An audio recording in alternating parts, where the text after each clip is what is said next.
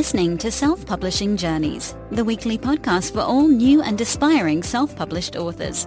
Stand by for tips, resources, hints and practical techniques to help you on your own self-publishing journey. Meet indie authors at different stages of their writing careers and hear how they managed to get their own books published and making sales. For show notes, web links and useful resources, please head to selfpublishingjourneys.com. But now, it's time for this week's interview. Here's your show host, self-published author and digital marketer, Paul Teague.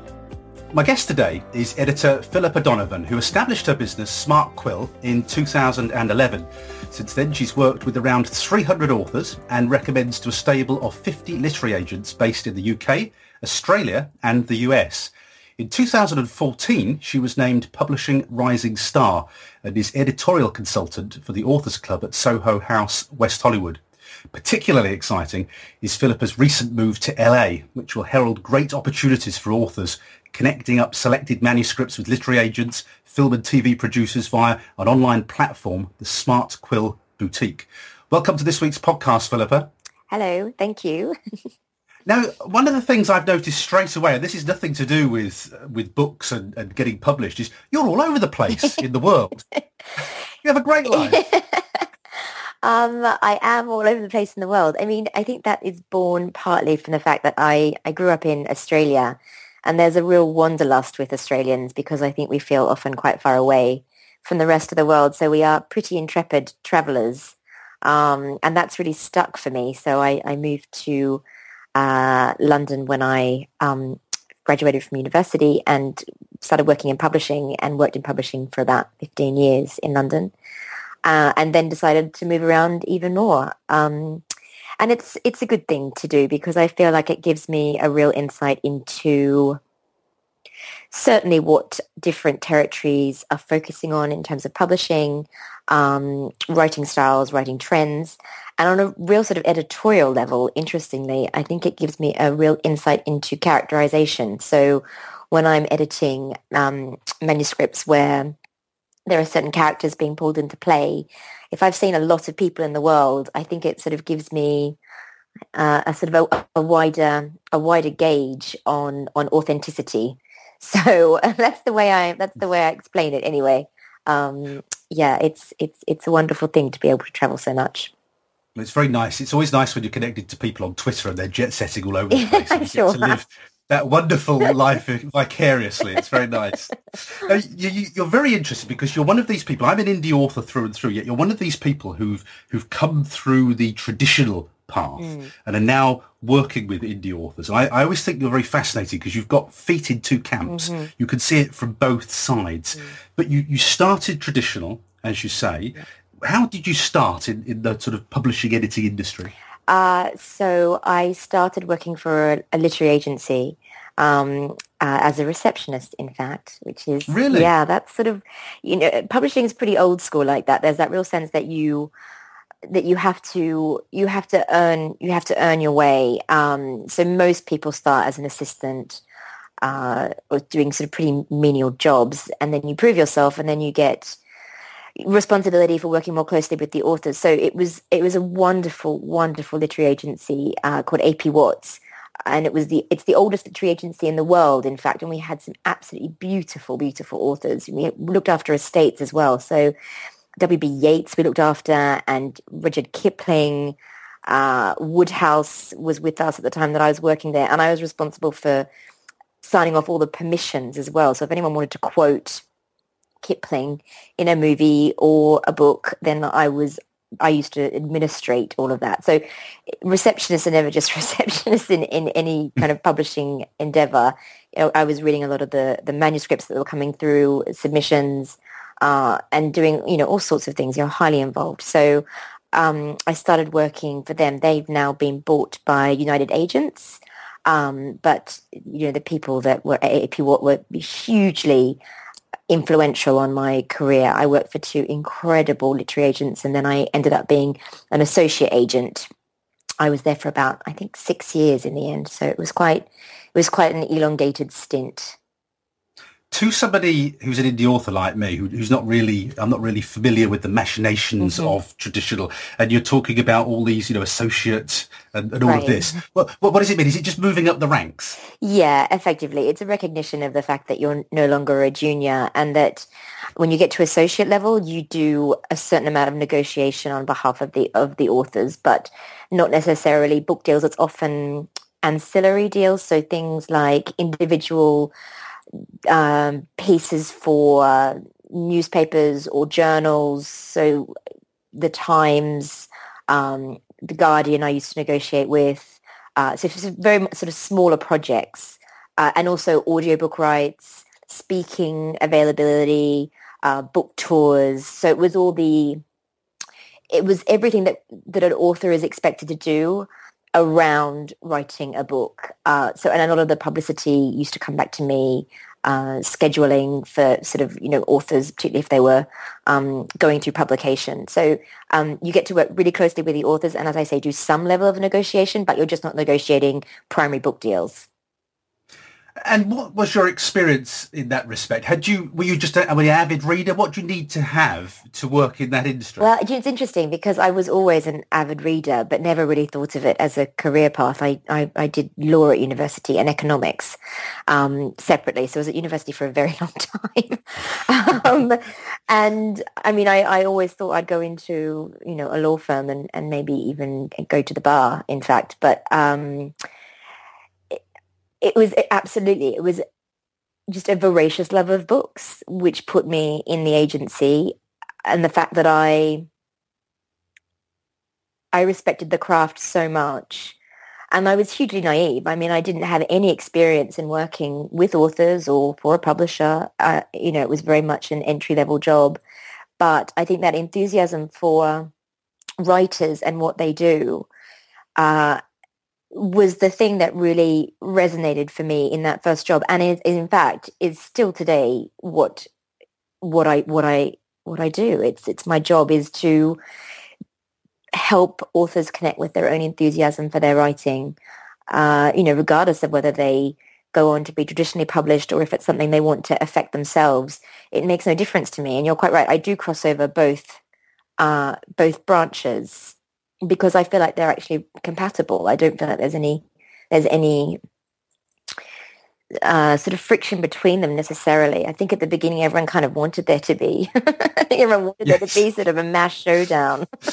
yes, but you know, ultimately for me, writers are writers, and and and the process that they go through, I have such a huge amount of respect for, and it's a privilege for me to be involved in it and to watch it uh, and, and, and in certain cases to assist. But, you know, I'm very much in, in the support role.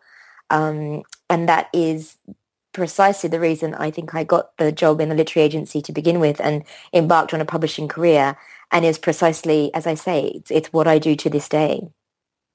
And interestingly, I heard you speak at the author school first of all. I think you mentioned there that you you don't write yourself. No. It's not something that you feel that you even want to do. No, it's it's a it, for me it's a real kind of demarcation as well because I think a lot of consultants out there um, they use other writers to critique writers, and you know that's wonderful because no one has the sort of insight into the writing process like someone who actually you know, has done it or has been published or is, as, you know, sort of self-published works themselves. Uh, but for me, I always wanted my authors to feel like my role was entirely separate to theirs, you know, and I think that's very comforting for some for some authors that they feel that, you know, on a very kind of basic level as well, that there's there's no envy on my part, there's no um, longing that I can do what they do or respecting an idea so much that I feel like that's something that I'd want to take on and write myself. You know, it's I, I'm not a writer. It's really interesting. Someone once said to me, you know, there are sort of two roles in the world, and if you have a blank page, some people look at the blank page and they will write it, and some people need that page to be filled so that they can move everything around and work with. So mm. you're either a constructionist or you're a deconstructionist, and I have always been a deconstructionist. You know, I when I talk about Smart Quill, one of the things that I say repeatedly is that I'm a reader and I've always been a reader. I'm not a writer. And sometimes those things go together and I have huge respect for that. But for me, for my consultancy and the authors that I work with, I wanted to be really clear about that. I will never do what you do, uh, which means that I'm allowed to do what I do to its full extent. You know, I can read and edit and assess and deconstruct, and that's the thing that I love. Uh, but it's very interesting on the rare times where I have been asked to kind of fill in the blanks for authors.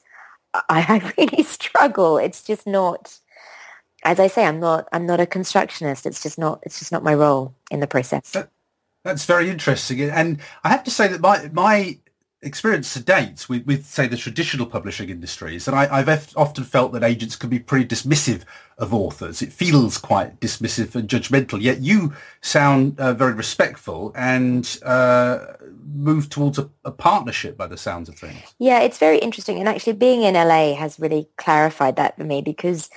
Uh, the way that it, the industry works here, and I have a feeling that it will end up going this way in the UK, and then I hope in Australia as well at some point, uh, is that any any writer working in Hollywood, they have an agent and they have a manager. Uh, so there's there's two roles allocated to every every person who's sort of creating the content and creating the words. Uh, and that makes sense to me because they sort of should be separate roles. I mean, the agent is very much responsible for the negotiation, you know, the legalities, contractual issues, you know, it's monetary, um, it's transactional, as well as being hugely emotional, emotionally supportive to the author. And there's a lot of editorial work involved for some agents and not for others. It depends on the agent. So there's definitely room for another, another role in that trajectory and the manager role in Hollywood is is much more um, early development, uh, support, thinking of ideas, thinking of opportunities. It, it's uh, it's like a kind of brethren role. So, you know, why it hasn't spun out that way in the UK yet, I think is very interesting. But I do think given the increasing pressures on agents, and that is possibly the reason why they come across as dismissive, it is, you know, their, their role has changed so much in the last 15 years. And not just because of all the digital innovations. Um, but I think it means that they are hugely squeezed in so many respects. Uh, and that in itself means that really there is room for other people to be supporting the authors within the process and also supporting as a result the agents and the publishers and all the digital platforms. You know effectively what i want is for there to be really really wonderful books for readers to read because i'm a reader. You know that is my goal. That is what i want. So if i focus on that very early stage of the process then then i'm doing the best job that i can and a wonderful book could be a different thing. We've got the Fifty Shades series, which no right. one claims is a work of literature, but but it yeah. gets books into millions of hands, and that has to be a good thing. It's a wonderful thing, and I'm this is the thing. I I sort of slightly I resist the idea that you know there is only one type of reader and therefore only one type of book that should be recognized as as wonderful. You know, we're all individuals and we all have different tastes. The idea of something like Fifty Shades, where it got a whole lot of people who were not necessarily avid readers to pick up a book and read, to go into a bookstore, to go into a W.H. Smith at the airport, um, and and take that on their holiday, that just fills my heart with joy. That's exactly what I want to affect. But nor do I think that every book should be a Fifty Shades of Grey. You know, I think there's room for all sorts of stories and all sorts of readers. As I say, like we are all individuals. It needs to be as eclectic as possible. And that is one wonderful thing about uh, the the independent publishing movement is that I think it's given it's given voice and platform to a whole lot of people who are not being represented by publishing. You know, it has opened up the market magnificently.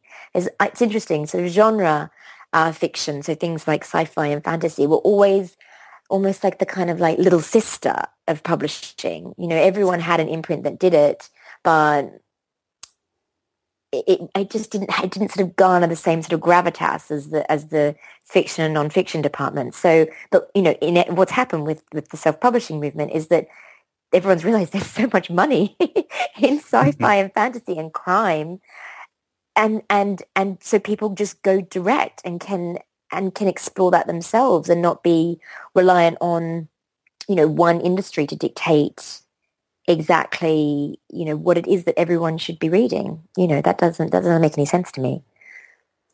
It's very interesting looking at your, your career history to date that you were you were in traditional publishing at the time when the Kindle was coming on board and people yeah. were starting to buy it. It caught us all by surprise. Yeah. So you must have seen some pretty shocked faces yeah. uh, at work. yes. Actually, it's very interesting. I've got I've got a lovely friend that works for Google and has worked for Google for a long, long time, and his mother is um, a really prominent editor at Random House and also a writer. So she's she's I mean she's incredible. So he grew up very much as the son of a of an editor and of a and of a writer. So in traditional publishing sort of world, um, but works for a highly kind of acquisitive and digital um, company. And he came in to uh, speak to my workplace, to kind of tell them what he thought digital publishing might look like. You know, text on screen uh, and was talking about, you know, ball bearings and grey text. And I mean, it sounded like something out of a out of a out of dystopia. I mean, it was really quite. I mean, I think everyone just wanted him to go away because it was so, so terrifying. I mean, this is really. Oh, that must have been 2000 and 2000 and two or 2003 like even before the Kindle yeah even before yeah, narrow band wasn't it? even before the Sony e-reader had come out like it was before readers even existed. It was it was so early in the process. So um and interestingly some of what he said came to pass and other things have not. Um but I think it has made everyone think very differently about the way in which we consume books uh, and length and attention span and genre and and and really focusing on you know what what do readers want, which is precisely what it should have been. It, there was so much focus on what do Waterstones want, what does W. H. Smith want, what does Tesco want, you know, and that they are a representative for the consumer, but they're not the end consumer really. The reader makes the ultimate decision about what they want to read. And I love the fact that the digital has kind of opened up into that market. It's it now now we have a direct conversation with the reader rather than intermediaries interpreting it for us. I'm very interested that you moved on out of traditional publishing in 2011. Now, that must have been when indie publishing was just really starting to ignite. Yeah. Is that what made you go? No, it wasn't. It was all, it was all sort of, um, uh, it was miraculous actually in terms of the timing of it. I mean, I sort of had this idea that I wanted to work more closely with authors in the, in the publishing house that I worked for you know, so much of my day was taken up with, um, you know, very, it was very interesting work, but it, it really wasn't the close collaboration that I had expected when I, when I, when I was being trained as an editor. Uh, so I, what I ideally wanted to do was carve out a place for myself, which was, uh, as I say, working much more closely with the authors and trying to get a sense of what they needed from the process, you know, how I could support them fully. And so I mean, I, I set up SmartQuill and then sort of looked around and and thought, gosh, well, there seems to be a lot more kind of authors out there that might need my help now because traditionally you would only get an editor once you had got a publishing deal and all of a sudden here I was an editor that you could have regardless of whether you had an agent or a publisher at all. So I was sort of opening up the market and that was called disintermediation for a while, this idea of the publishing houses fracturing and the traditional roles within publishing, you know, outsourcing and sort of saying, you know, we're now available to all. And now a lot of people do that very successfully. You know, that's, that's, that's a whole industry in and of itself, sort of publishing services. Uh, but no, it wasn't, it wasn't, it wasn't intentional. It was just a rather sort of a, a happy, a happy coincidence, I would say, that that all came together rather beautifully. and you were uh, you were starting up a business effectively. So did did, did was there an instant uh, supply of clients for you? no, it was. I mean, it, uh, uh, so the first sort of six months, I was still working for the publisher and setting up SmartQuill, and they had given me their sign off for me to do that because I think they were quite interested in it as a as as an initiative, as a as a concept. So they kind of wanted to see how it all panned out. So it was pretty slow, but that was intentional from my perspective because I didn't want to be overrun with work. You know, I still had a full-time job as a commissioning editor, which meant, you know, you read every night, you read all weekend. And then I was taking on extra editorial work through SmartQuill. So it was rather, um, low level to begin with, but I would say it's always been steady and now now it is steady and not low level. Now it is steady and crazy which is wonderful. Um, but it's you know it's one of the things that i that i sort of pride myself on is that i don't outsource any of the reading or any of the editing. If you come to me you get me. And also i don't advertise because i don't want to be overrun with authors. I want i want people to come to me who really feel like they need that so that that personal connection. And they want the editor to be there you know to be a sort of a, a very um, a sort of individual support as opposed to just a, a, a you know a, project manager. Um, so I'm sort of highly I'm highly conscious of that, and as a result, as I say, the two things that I don't advertise so that I don't get overrun with with inquiries, so I can focus on the people that really do find me, uh, and and there's that real sense that I will I, I don't want to scale my business, I don't want to outsource, I want it to be you know wholly about the editorial support that I can provide to authors. And you sound like you found the ideal location-free job to do because you right. can take a, an ebook with you anywhere, can't you? Yes, I mean, and hence all the traveling. I mean, it is yeah. it's there's a there's a real freedom in that, and as I say, I think it keeps my it does keep my skills rather sharp because I'm meeting new people all the time, and so I have a much sort of you know a much wider consciousness, I think, of of of natural reactions. So both in fiction and nonfiction, you know, it's it's like a sort of a, a, world education that I'm sort of appropriating at the moment, and that that is only a good thing because it means that I have, as I say, a kind of a wider a wider understanding of different characters and different scenarios, uh, and also given the you know the work that I'm doing with American writers um, here in LA, it's really important for me to be based here a bit and to move around. So you have different cultural references and you have um, you know, there's a, there's a there's a there's a broadness to my to my understanding of the way that people interact, which I think is that is that enhances the feedback that I'm that I that I can that I can give to to authors.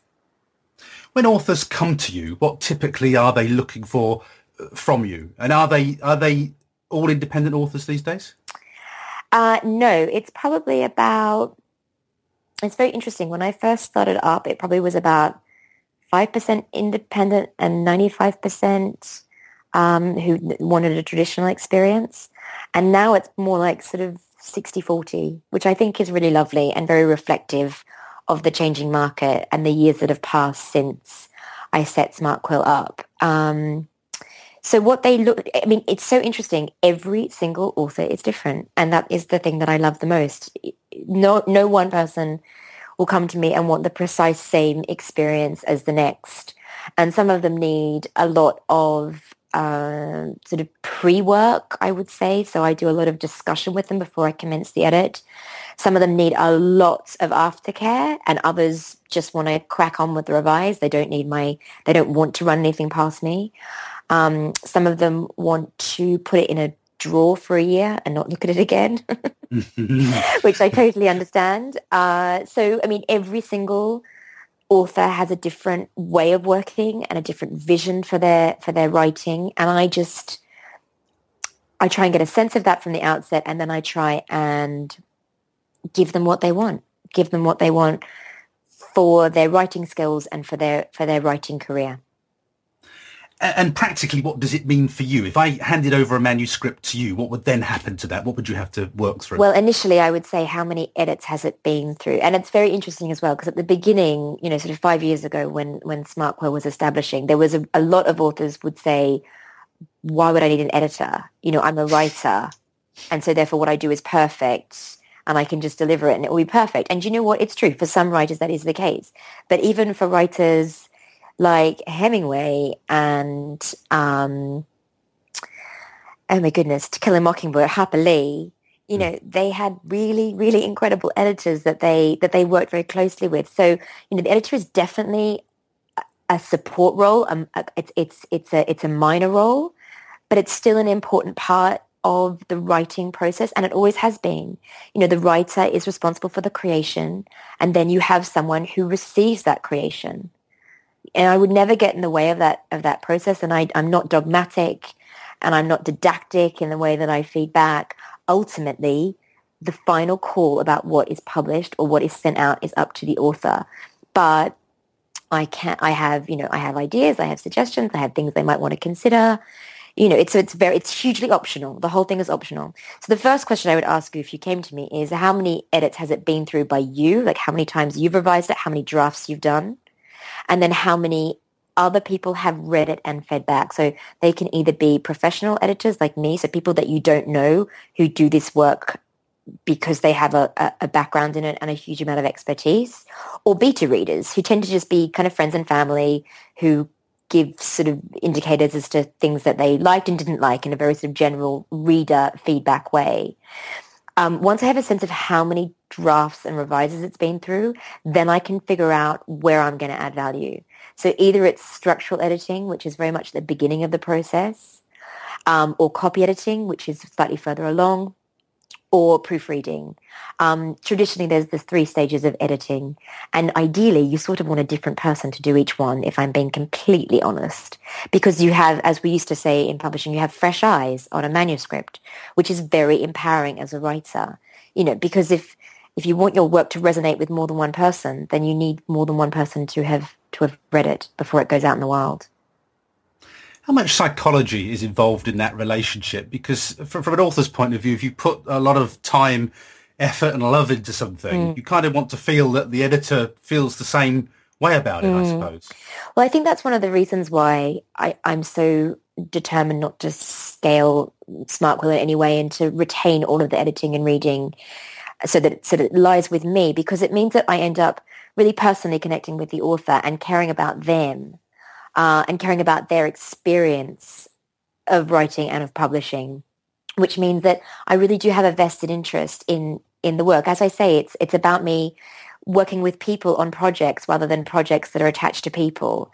You know, the person is the genesis point for me. It always has been. I like working with authors. I like I like working with people. I like traveling. I like meeting people. So um, that's that's the point at which I will always sort of enter the discussion, which I think makes the authors, my authors, feel very feel very safe and like it's not just about you know a one shot edit and then they'll never hear from me again. You know, I'm always there, and you know, with uh, 300 authors, there's a lot of authors, a lot of people that have, have passed through SmartQuill stores now. And still now, people who I, I edited, you know, three or four years ago get in contact and they'll say, you won't believe it, I just won an award, or um, I've just hit, you know, some sort of mega sales number. I decided to go direct in the end, but thank you for your help. You know, so there's that real sense that they kind of come back to me and tell them and tell me where the where the process has, has landed them, even after years and years have passed, which I just love. It means that they they know that I care. I you know I want to hear the updates. I want to know what they're doing, even if I'm no longer editing the work. There's a longevity to the relationship which you know, as I say, it's a real privilege to have that because there's very few um, roles in publishing now where you can where you can affect that. Agents have it to a certain extent, um, but publishers less and less so. Although you know it's changing. Again, I love the fact that the dynamic in publishing it's shifting so much at the moment, where everyone tries to figure out how we all fit in together and the fact that this is all extremely compatible. You know, the independent publishing and the traditional publishing, it's very compatible universes. It's just about it's about logistics. Would you knock a book back because it didn't resonate with you in any way? Could, could you read anything in edit or, or do you have to have that involvement in it in some way? No, I mean, I think what I would say is um, I have a real sense of like people that I can work with, and I think they have a sense that they can work with me. Um, so again, it's that that that launch point is very much the personal connection.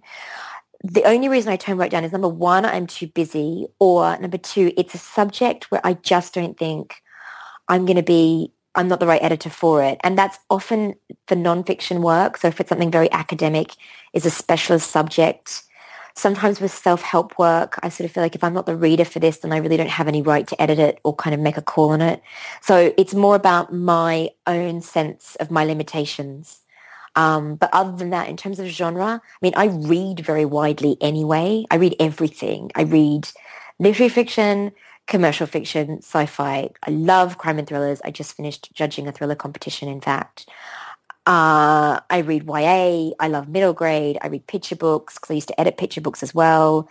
Uh, you know, I don't count anything out in terms of genre, which I think again is really good. I think when I first started, there was a lot of people had a lot of advice for me, uh, and one of the bits of advice was you need to be uh, sort of highly specialist. You know, you need to pick a bit of the market and stick to it, and only edit that that work.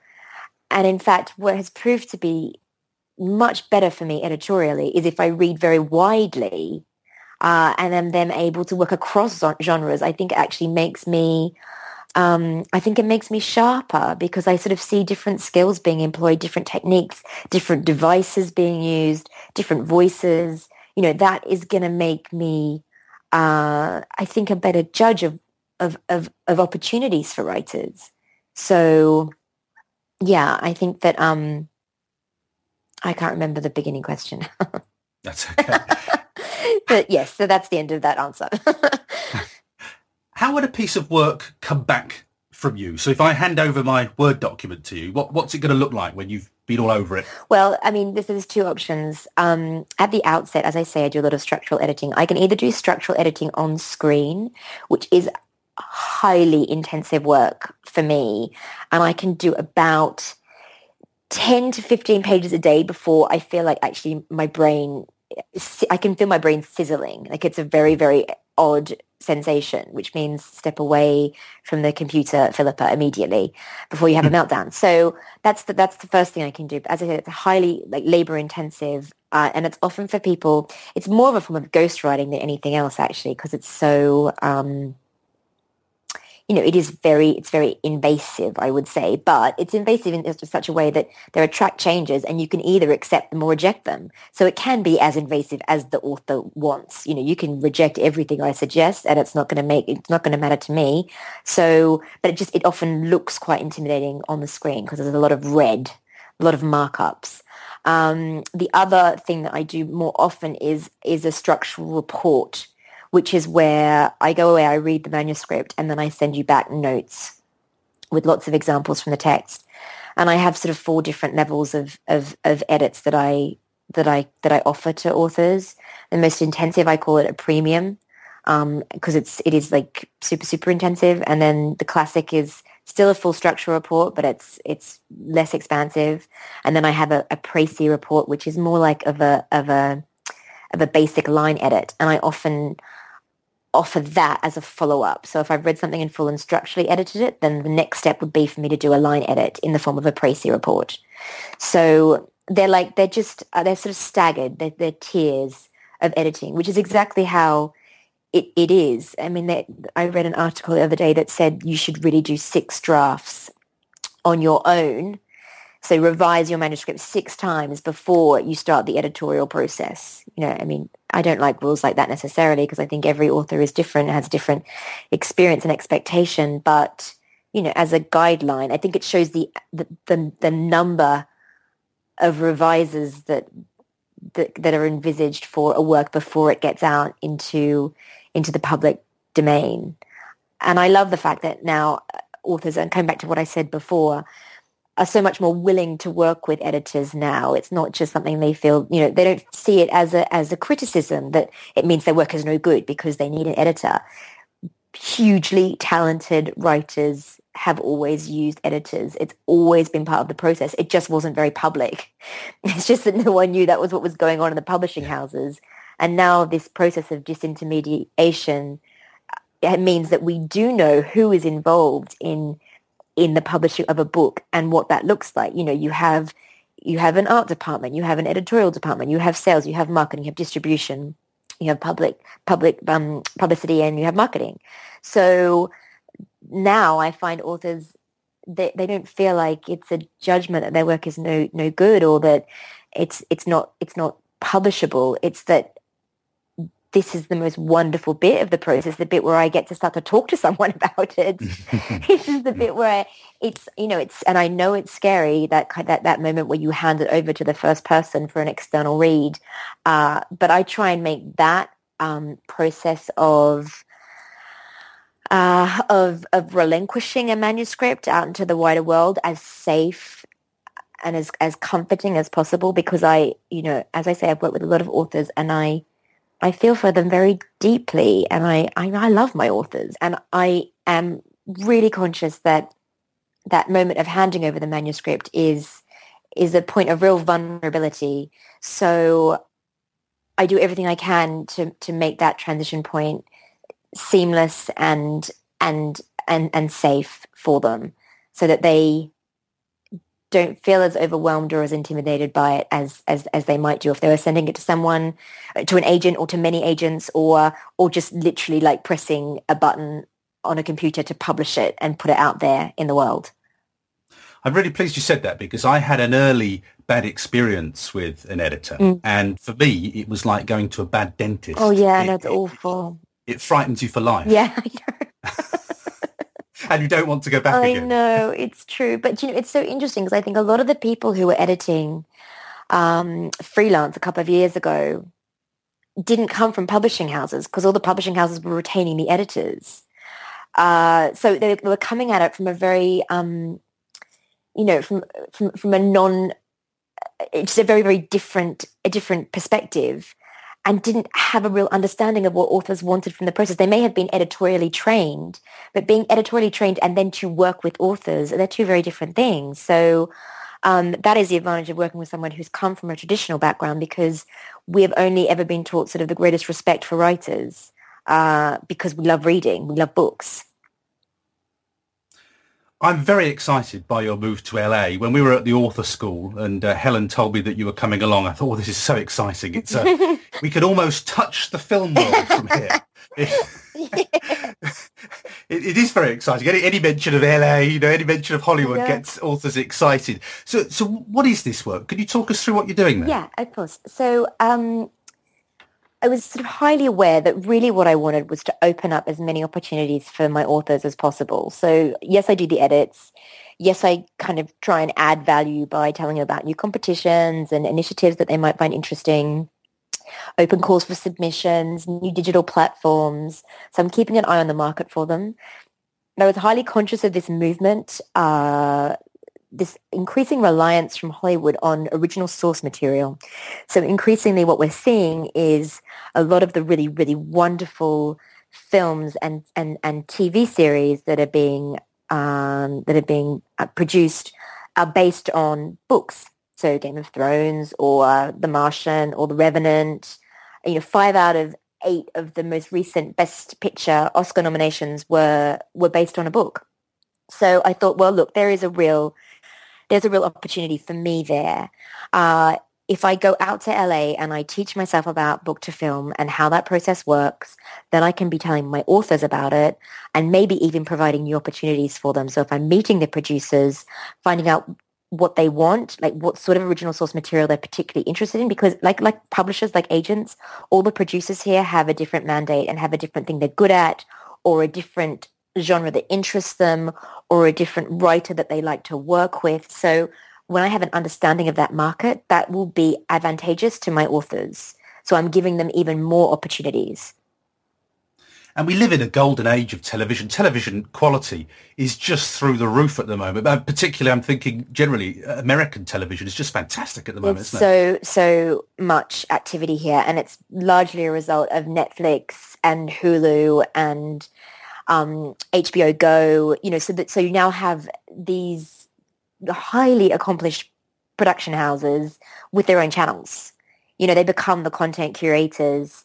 Uh, it gives them a huge amount of power. So it's no longer, you know, sort of. Um, I mean, the networks still have power, as do the studios, but there's a real sense of like independent production companies uh, looking for material to develop, getting a name for a certain sort of storyline or or even approach or you know cinematography uh, and using that to to get real traction in the market. So it's a really exciting time to be here. Authors are adored in LA because I think everyone's been so used to screenwriters. Uh, and there's so few of them here, really. I mean, the book industry is very much in New York and not in LA. And that was the other reason I thought to come here because there's so much conversation about film and TV and less about books, although there is such a huge respect and interest in books, I, I suddenly thought, well, that's a perfect place for me to be. And as soon as I got here, I was snapped up by Soho House and asked to do these these these writers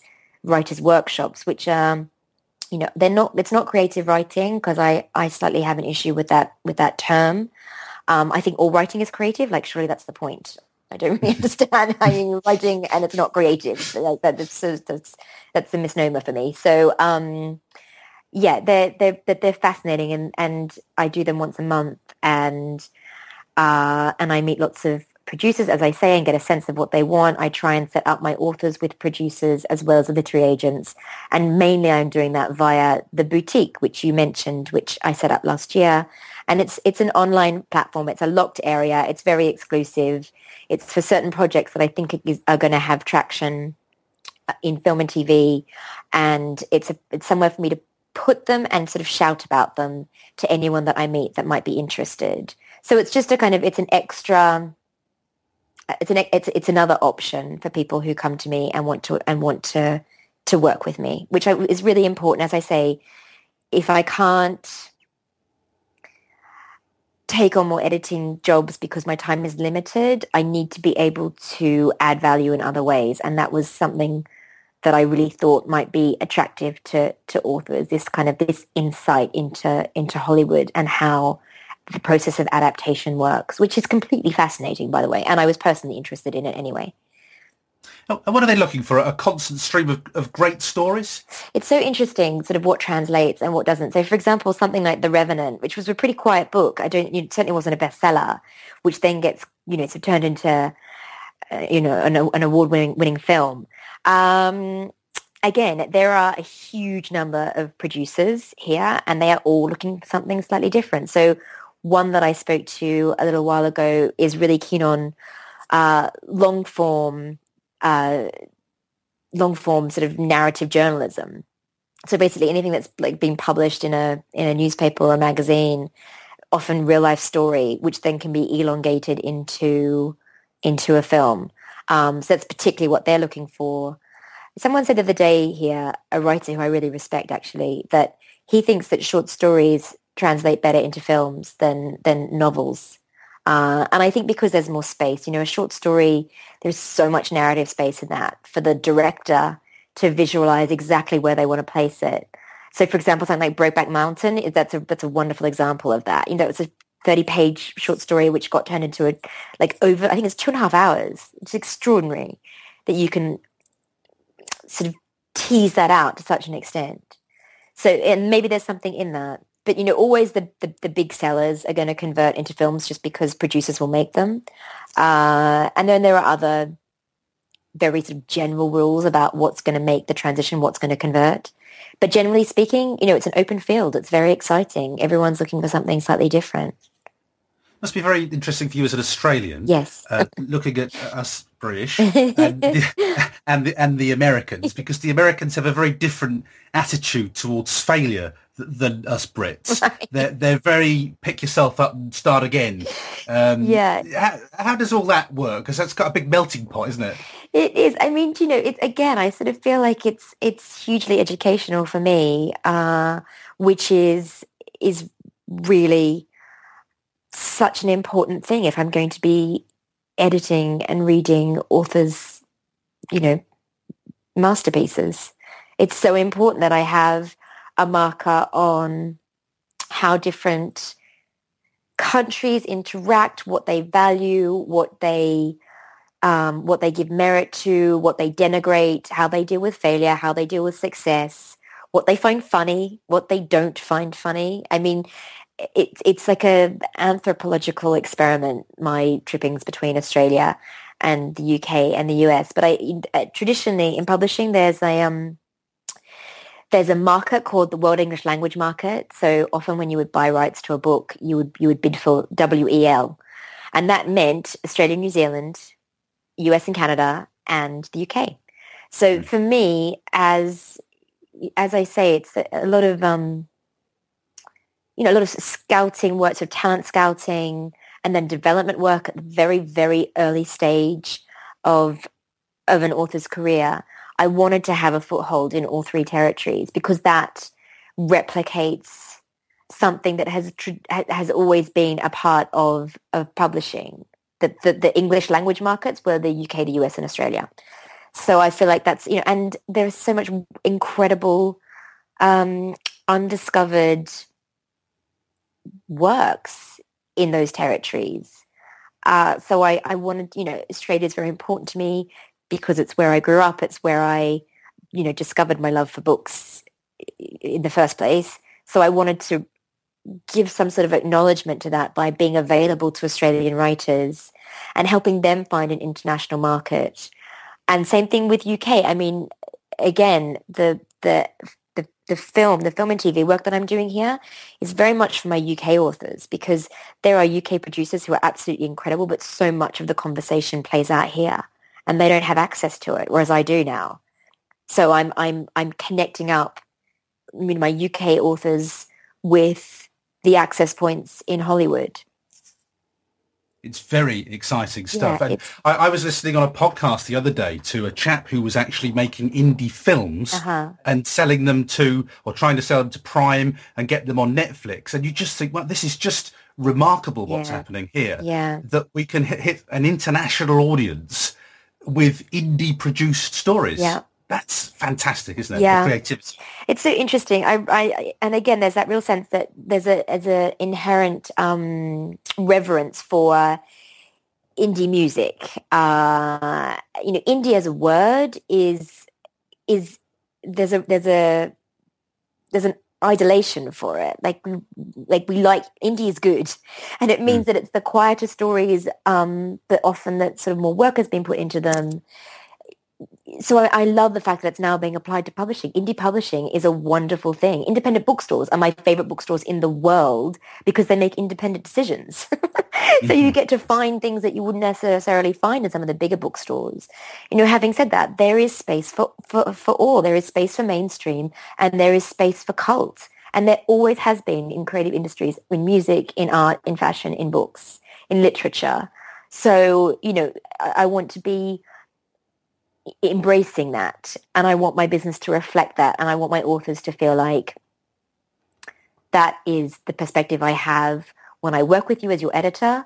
It's about looking at all the opportunities, looking at all the avenues open to you. Because as you say, you know, the market is, everyone is looking everywhere now. Whereas it was, before it was about channels.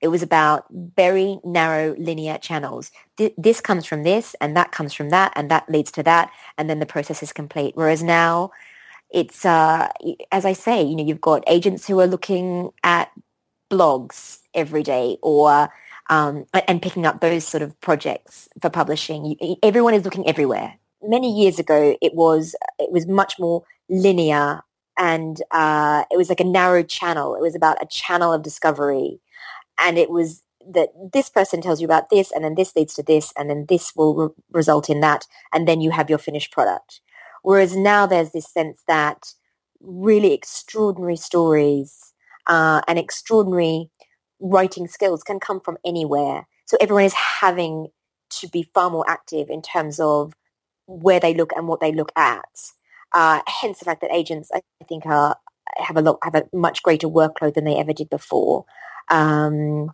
but there is a real sense now that you know, producers will look at anything and everything. As I say, they'll look at, you know, an, uh, an article in a magazine and turn that into a film if they see that it has merit. It's exciting times, that's for sure. Uh, we're nearly out of time, but I must talk to you about your YouTube channel. Um, and, and, you never seem to be in the same venue yeah. twice when you when you do this. You're always somewhere sunny uh, that isn't the UK. Uh, tell us about the, the, YouTube channel, the idea of that, because what I get from that is that you're one, you're always reading something, and you read very widely. That's that's what I've got from looking at those. Yeah, well, I mean, it was sort of originally, and you'll see if you go to the channel, the first five are tutorials, so they're very sort of very kind of basic kind of crude actual narrative um, narrative tools that I feel that you that as a writer they're at your disposal. I mean, I go there's a lot more detail to them, but it was it was an overview I think of of of in terms of writing starting points and and and what you might want to employ as you as you begin about the process of writing. So and then once they were done, I thought, I don't really want to talk about that forever and ever.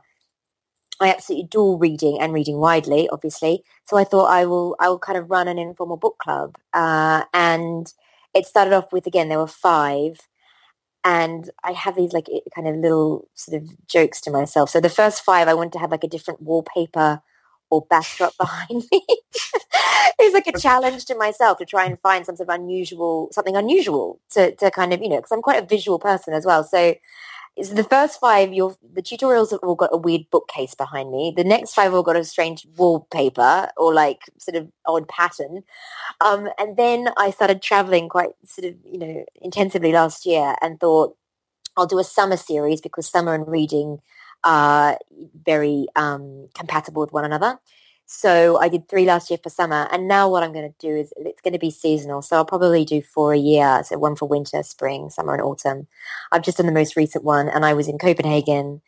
Uh, there's always like kind of sort of subtext to them, which I, again I really love. Either there's a kind of odd backdrop, or there's a connection point between the fact I'm in Copenhagen, I'm talking about works in translation, or I was in Texas and talking about we are all completely beside ourselves.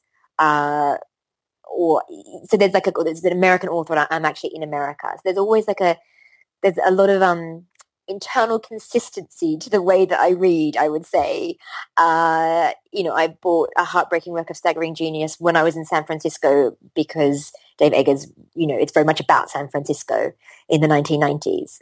I, I like that. I like I like you know connection points. Uh, it's a way of me playing g- games with with myself and and and with the viewers to see if they can figure out what the connections are, you know, why, as I say, it's like subtext. It's like little kind of clues.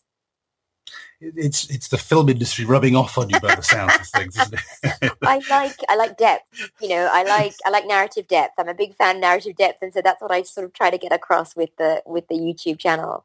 Uh, and also in reviewing the books, I try to pull out the reasons why I think they're so successful or so important and again, you know, writers can use that. That's useful information to know why a certain book is is holding with the market or getting really great reviews or getting um, getting a, significant, significant amount of readers. That, that they can they can use that uh, as you know to, to, to drive their own writing forward it's been really, really informative and interesting talking today, Philippa. I'm fascinated by the, the LA work because it's always exciting when people talk about films. Yeah. Um, you're not you're not just available on YouTube. You have other web outlets. Do you want to just finish by telling us where those are? Please? Yeah, of course. So the YouTube channel is there under Smart Quill. I have a Facebook cha- page where I put up sort of interesting articles, often writing advice, little kind of you know sort of tips and pointers. I Twitter is more about uh, initiatives that I've discovered that might be interesting. And I also have an Instagram account, which is again sort of extremely visual, and often it's like a it's like a digital bookshelf for me. It's more about sort of what I've seen of the literary world and and and books that I've read. So book covers um, and making them as beautiful as possible because books are beautiful. Thank you for listening to this week's self-publishing journeys. If you enjoyed the show, please consider sharing it with your indie author friends. Or you can leave a review on iTunes, Stitcher, or whichever podcast directory you use. In the meantime, you'll find previous interviews and all the show notes at selfpublishingjourneys.com. Thanks again for listening. We'll have more great self-publishing tips for you next week.